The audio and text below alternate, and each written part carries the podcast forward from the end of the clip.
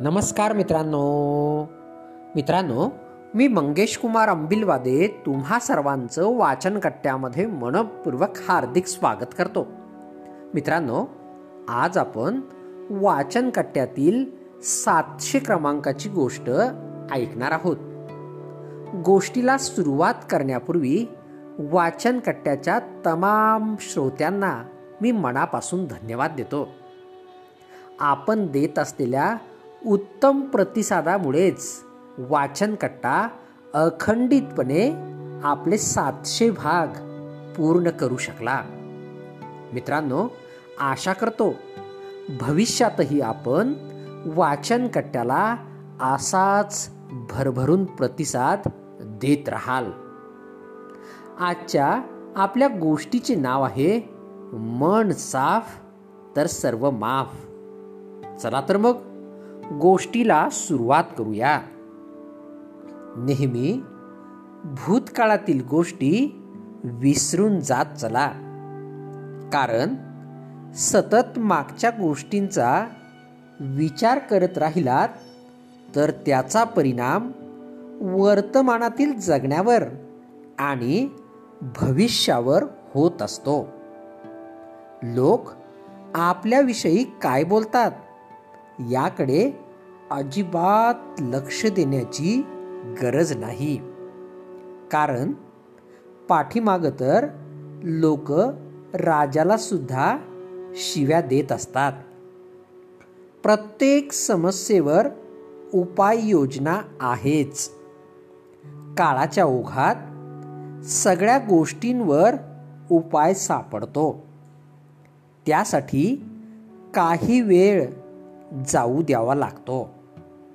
स्वतःच्या आयुष्याची कधीही इतरांशी तुलना करू नका.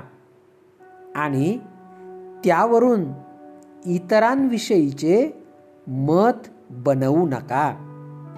कारण त्यांच्या आयुष्यातील वादळे आणि संकटांची तुम्हाला कल्पना नसते. अतिविचार करीत बसू नका. काही प्रश्नांची उत्तरे न मिळालेलीच बरी असतात. कदाचित तुम्ही अपेक्षा ठेवली नसताना देखील ती तुमच्यापर्यंत नक्कीच पोहोचतील. तुमच्या आनंदाला फक्त तुम्हीच जबाबदार आहात. आपण आनंदी राहायचे की दुःखी हे ठरविण्याचा अधिकार कुणालाही देऊ नका. पोट दुखेपर्यंत मनमोकळं हसा. लक्षात ठेवा जगातील सगळ्या प्रश्नांचा भार कुणीही तुमच्या डोक्यावर ठेवलेला नाही. सुंदर डोळ्यांसाठी जगातील फक्त चांगल्या गोष्टींकडेच पहा. सुंदर ओठांसाठी नम्र आणि मृदू भाषेचा वापर करा. कधीही आपण एकटे नाही याची जाणीव ठेवा. आयुष्याच्या वाटेवर चालत राहून आनंदाने जीवन जगा. कधी कधी केराचा डबाही आपल्याला मनापेक्षा बरा वाटतो. कारण तो दिवसातून एकदा का होईना निदान रिकामा तरी होतो. आपण मात्र मनात कितीतरी दुःख आणि त्याच्या आठवणी साठवून ठेवतो. काय मिळवतो यातून आपण? आपणच स्वतःचे दुःख वाढवत जातो.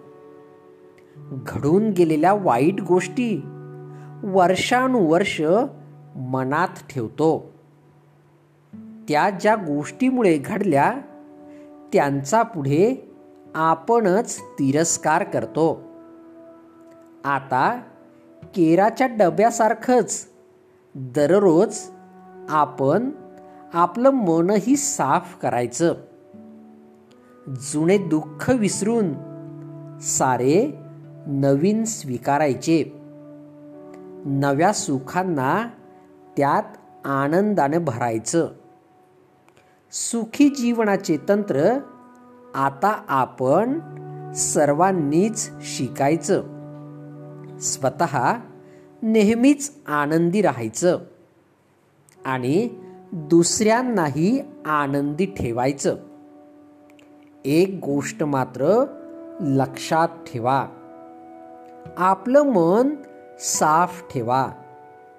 मित्रमैत्रीण नातेवाईक हितसंबंधित स्नेही कुणाबद्दलही राग द्वेष सूडबुद्धी तिटकारा आकस ठेवू नका.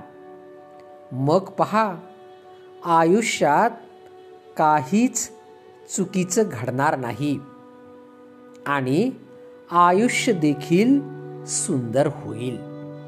मित्रांनो या ठिकाणी आपण थांबूया. तुम्हाला हा भाग आवडला असेल तर तुमच्या परिचितांपर्यंत नक्कीच पोचवा. आणि हो मागील सर्व गोष्टी हव्या तेव्हा ऐकण्यासाठी प्ले स्टोअरवरून वाचनकट्टा ॲप नक्कीच डाउनलोड करा.